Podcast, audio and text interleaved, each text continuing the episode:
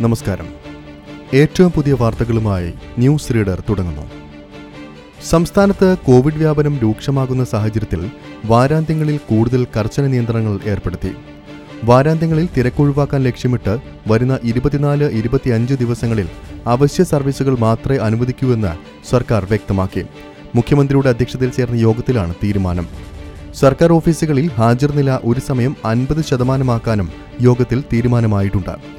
സ്വകാര്യ സ്ഥാപനങ്ങളും വീട്ടിലിരുന്ന് ജോലി ചെയ്യുന്ന സംവിധാനം പ്രോത്സാഹിപ്പിക്കണമെന്നും സർക്കാർ നിർദ്ദേശിച്ചു. വിദ്യാഭ്യാസ സ്ഥാപനങ്ങളിൽ ഇനി ഇനിയൊരു അറിയിപ്പുണ്ടാകുന്നതുവരെ ഓൺലൈൻ ക്ലാസുകൾ മാത്രമായിരിക്കും ഉണ്ടാവുക. കോവിഡ് വ്യാപനം രൂക്ഷമായ സാഹചര്യത്തിൽ മലപ്പുറത്ത് എട്ടിടത്ത് കൂടി നിരോധനാജ്ഞ പ്രഖ്യാപിച്ചു. കൊണ്ടോട്ടി നഗരസഭയിലും ഏഴ് പഞ്ചായത്തുകളിലുമാണ് നിരോധനാജ്ഞ പ്രഖ്യാപിച്ചിരിക്കുന്നത്. നഗരസഭ കൂടാതെ ചീക്കോട് ചെറുകാവ് പുളിക്കൽ പള്ളിക്കൽ മൊറയൂർ മംഗലം പോരൂർ പഞ്ചായത്തുകളിലും കർശന നിയന്ത്രണം ഏർപ്പെടുത്തിയിട്ടുണ്ട്. ഈ പ്രദേശങ്ങളിൽ പോസിറ്റിവിറ്റി നിരക്ക് മുപ്പത് ശതമാനമാണ്. ഇന്ന് രാത്രി ഒൻപത് മണി മുതൽ നിരോധനാജ്ഞ നിലവിൽ വരും. രാജ്യതലസ്ഥാനത്ത് കോവിഡ് പ്രതിസന്ധി അതിരൂക്ഷമാകുന്നു. കഴിഞ്ഞ ഇരുപത്തിനാല് മണിക്കൂറിനിടയിൽ ഇരുപത്തിയെട്ടായിരത്തി മുന്നൂറ്റി തൊണ്ണൂറ്റി അഞ്ച് പേർക്ക് ഡൽഹിയിൽ കോവിഡ് സ്ഥിരീകരിച്ചു. ഇതുവരെ റിപ്പോർട്ട് ചെയ്തതിൽ ഏറ്റവും ഉയർന്ന പ്രതിദിന കോവിഡ് രോഗികളുടെ എണ്ണമാണ് ഇന്നലെ രേഖപ്പെടുത്തിയത്. ഇരുന്നൂറ്റി എഴുപത്തിയേഴ് പേർ സംസ്ഥാനത്ത് കോവിഡ് ബാധിച്ച് മരിച്ചു. കഴിഞ്ഞ ഇരുപത്തിനാല് മണിക്കൂറിനുള്ളിൽ എൺപത്തിയാറായിരത്തി അഞ്ഞൂറ്റി ഇരുപത്തിയാറ് ടെസ്റ്റുകൾ നടത്തി. അതേസമയം സംസ്ഥാനത്ത് കോവിഡ് രോഗികളുടെ എണ്ണം ക്രമാതീതമായി വർദ്ധിക്കുമ്പോഴും ആശുപത്രികളിൽ കിടക്കകളുടെയും മരുന്നുകളുടെയും ഓക്സിജന്റെയും കുറവ് ഏറെ ബുദ്ധിമുട്ട് സൃഷ്ടിക്കുന്നുണ്ട്. അടിയന്തരമായി കൂടുതൽ സഹായം കേന്ദ്ര സർക്കാർ ലഭ്യമാക്കണമെന്ന് മുഖ്യമന്ത്രി അരവിന്ദ് കെജ്രിവാൾ അഭ്യർത്ഥിച്ചിട്ടുണ്ട്. സംസ്ഥാനത്ത് വാക്സിൻ ക്ഷാമം രൂക്ഷം. വാക്സിൻ ലഭിക്കാത്തതിനാൽ കോഴിക്കോട് കൊയിലാണ്ടി നഗരസഭയിലെ വാക്സിനേഷൻ ക്യാമ്പ് നിർത്തിവച്ചു. പത്തനംതിട്ട ജില്ലയിലെ തൊണ്ണൂറ് ക്യാമ്പുകളിൽ എൺപത്തിമൂന്നിടത്തും വാക്സിനേഷൻ മുടങ്ങി. മറ്റു ഏഴ് കേന്ദ്രങ്ങളിൽ അവശേഷിക്കുന്നത് മൂവായിരത്തി അഞ്ഞൂറ് ഡോസ് മാത്രമാണ്. കൊല്ലം പാലക്കാട് ഉൾപ്പെടെ സംസ്ഥാനത്തെ പല ജില്ലകളിലും വാക്സിൻ ക്ഷാമം രൂക്ഷമാണ്. ഇന്നലെ വൈകുന്നേരം വരെ സംസ്ഥാനത്ത് അറുപത് ലക്ഷത്തി പത്തൊൻപതിനായിരത്തി എണ്ണൂറ്റി അറുപത്തിയാറ് പേർക്കാണ് വാക്സിൻ നൽകിയത്. ഇതിൽ അൻപത്തിരണ്ട് ലക്ഷത്തി തൊണ്ണൂറ്റിയാറായിരത്തി അഞ്ഞൂറ്റി അറുപത്തിയാറ് പേർക്ക് ഒന്നാം ഘട്ടവും ഏഴ് ലക്ഷത്തി ഇരുപത്തി മൂവായിരത്തി മുന്നൂറ് പേർക്ക് രണ്ടാം ഘട്ടവും വാക്സിനുമാണ് നൽകിയത്. കോവിഡ് നയന്റീൻ പ്രതിരോധ വാക്സിനായ കോവിഷീൽഡ് സ്വകാര്യ ആശുപത്രികൾക്കും സംസ്ഥാന സർക്കാരുകൾക്കും നൽകുന്ന വില പൂനെ സെറം ഇൻസ്റ്റിറ്റ്യൂട്ട് നിശ്ചയിച്ചു. സ്വകാര്യ ആശുപത്രികൾക്ക് ഒരു ഡോസിന് അറുന്നൂറ് രൂപയ്ക്കായിരിക്കും കോവിഷീൽഡ് വാക്സിൻ നൽകുക. സംസ്ഥാന സർക്കാരുകൾക്ക് നാനൂറ് രൂപയ്ക്ക് വാക്സിൻ നൽകുമെന്നും സെറം ഇൻസ്റ്റിറ്റ്യൂട്ട് വ്യക്തമാക്കി. അമേരിക്കൻ നിർമ്മിത വാക്സിനുകൾ വിൽക്കുന്നത് ആയിരത്തി അഞ്ഞൂറ് രൂപയ്ക്കാണെന്ന് സെറം ഇൻസ്റ്റിറ്റ്യൂട്ട് വാർത്താക്കുറിപ്പിൽ അറിയിച്ചു.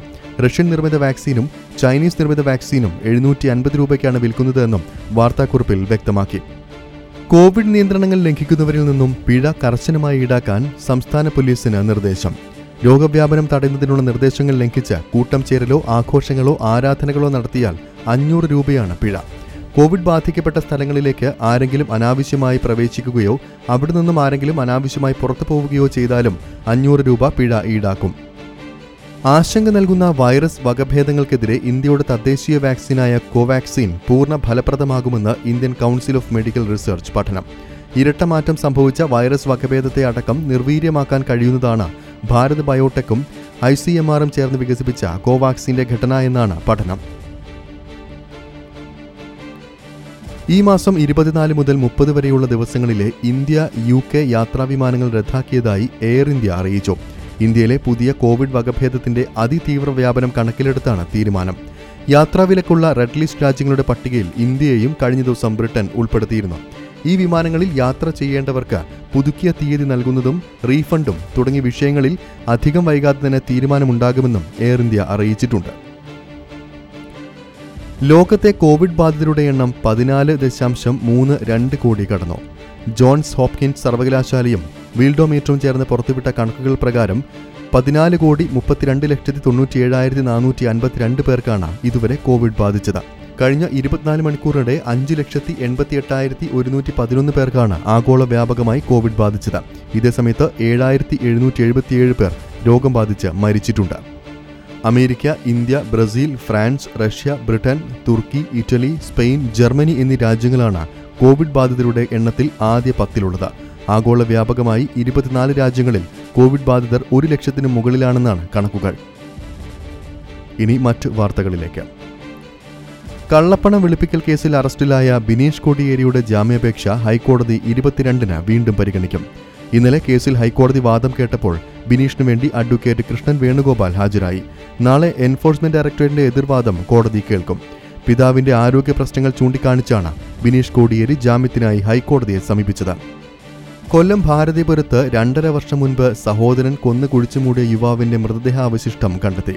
ഭാരതീപുരം തോട്ടമുക്ക് പള്ളിമേലതിൽ വീട്ടിൽ ഷാജി പീറ്ററിന്റെ മൃതദേഹ അവശിഷ്ടമാണ് കണ്ടെത്തിയത്. ദുർഗന്ധമുണ്ടാകാതിരിക്കാൻ മൃതദേഹത്തിന് മുകളിൽ ഷീറ്റിട്ട ശേഷം കോൺക്രീറ്റ് ചെയ്തിരുന്നു. ഈ കോൺക്രീറ്റ് വെട്ടിപ്പൊളിച്ചാണ് പോലീസ് പരിശോധന നടത്തിയത്. മൃതദേഹം കുഴിച്ചിടാനാണെന്ന് സംശയിക്കുന്ന ചാക്കും എല്ലിൻ കഷ്ണങ്ങളുമാണ് പോലീസും ഫോറൻസിക് വിദഗ്ധരും പുറത്തെടുത്തത്. സംഭവത്തിൽ കൊല്ലപ്പെട്ട ഷാജി പീറ്ററുടെ സഹോദരൻ സജിനും അമ്മ പൊന്നമ്മയും അറസ്റ്റിലായിരുന്നു. ഇരുവരും ചേർന്നാണ് മൃതദേഹം കുഴിച്ചിട്ടത് എന്ന് പോലീസ് പറഞ്ഞു.